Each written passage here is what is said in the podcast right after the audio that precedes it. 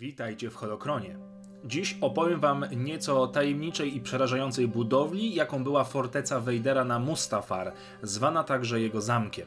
Zapraszam. Jeżeli oglądaliście odcinek o planecie Mustafar, wiecie, że znajduje się na niej skupisko ciemnej strony mocy zlokalizowane w jądrze planety, którego ujściem jest starożytna jaskinia Sif. To właśnie na jej fundamentach zbudowana została forteca Mrocznego Lorda i to w niej skrwawił swój pierwszy kryształ już jako adept nauki Sithów. Nie wiadomo kiedy dokładnie powstała budowla, ale miało to miejsce już za panowania Imperium Galaktycznego. Lokalizacja fortecy zwana jest równiną Gahin. Nieprzypadkowo to właśnie na tym terenie Anakin Skywalker został pozostawiony na śmierć przez swojego mistrza Obi-Wana. Lokalizacja miała więc duże znaczenie. Vader zawsze miał pamiętać o największej przegranej bitwie swojego życia. Za projekt budowli odpowiadał dość specyficzny architekt. Była nim zachowana jaźń Lorda Sith imieniem Mochin, który pasjonował się rzeźbą. Jego świadomość została zachowana w jego masce, która trafiła do archiwum świątyni Jedi, gdzie ostatecznie została odkurzona przez Darth Sidiousa. Vader otrzymał maskę w prezencie, a gdy ta zaczęła wykazywać mordercze instynkty, Lord pozwolił jej przejąć ciało Mustafariana i odzyskać fizyczną formę. Mochin zaprojektował i nadzorował budowę fortecy. Była stworzona tak, by skupiać ciemną stronę mocy i móc niejako otworzyć do niej drzwi.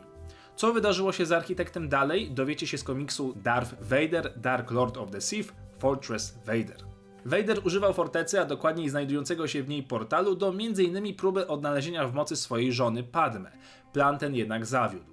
Prócz tego Vader korzystał z zamku jako miejsca do krótkiego odpoczynku. Obiekt był wyposażony w zbiornik Bakta, w którym Lord regenerował się i medytował. To właśnie tutaj doszło do spotkania z Orsonem Krenikiem, które oglądać możemy w Łotrze 1. Choć Mochin zaprojektował i nadzorował budowlę, to Vader samodzielnie wykonał pracę fizyczną jako dowód swojej potęgi. Budowla była w większości wykonana z obsydianu. Sam proces budowy fortecy miał dość pokaźną historię porażek. Pierwszy projekt Mochina zawiódł i przy próbie otwarcia wrót do ciemnej strony mocy forteca uległa zniszczeniu. Podobnie było z kolejnym projektem. I z kolejnym, i z kolejnym. W sumie forteca, a raczej jej poprzednie wersje, rozpadały się 8 razy i dopiero dziewiąty projekt przetrwał i stał się ostatecznie zamkiem Vadera. Za większość porażek Mochin tracił swoje fizyczne ciało z rąk Vadera, by zostać przyniesionym do kolejnego. Podobny motyw zabijania kolejnych ciał architekta możecie kojarzyć z historii zawartej w legendach, która dotyczyła architekta Bevela Lemeliska, który był klonowany i zabijany za swoje porażki z ręki Imperatora za projekt Gwiazdy Śmierci. Vader wykorzystał potęgę fortecy już niedługo po jej zbudowaniu, odpierając armię Mustafarian, którzy chcieli wykurzyć Lorda ze swojej planety, gdyż każda próba otwarcia przez niego wrót skutkowała wielkimi kataklizmami na planecie, głównie z udziałem lawy. Vader jednak przy użyciu fortecy doszczętnie zniszczył całą armię. Rebelianci swojego czasu także próbowali zinfiltrować fortecę.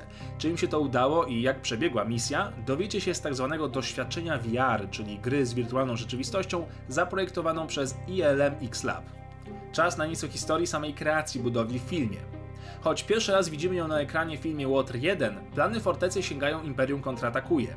Liv Brackett oraz George Lucas dyskutowali o zamku Vadera osadzonego nad lawą już kilka dekad wcześniej. Miał on być wówczas otoczony gremlinami i gargulcami na modłę pseudogotyckiego stylu.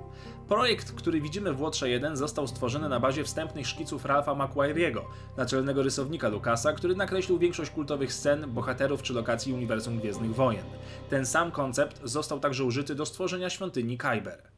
Szkice koncepcyjne do filmu Przebudzenie Mocy zawierały również jeden kadr pokazujący myśliwce Tai lecące z fortecy osadzonej nad lawą. Zresztą w legendach Vader posiadał podobne zamki osadzone na różnych planetach. Dzięki za oglądanie, mam nadzieję, że dowiedzieliście się czegoś nowego. Dziękuję moim patronom za wsparcie oraz zachęcam do zostania jednym z nich, dzięki temu seria ma szansę ukazywać się regularnie. Piszcie propozycje na kolejne odcinki i niech moc ciemnej strony zawsze będzie z wami.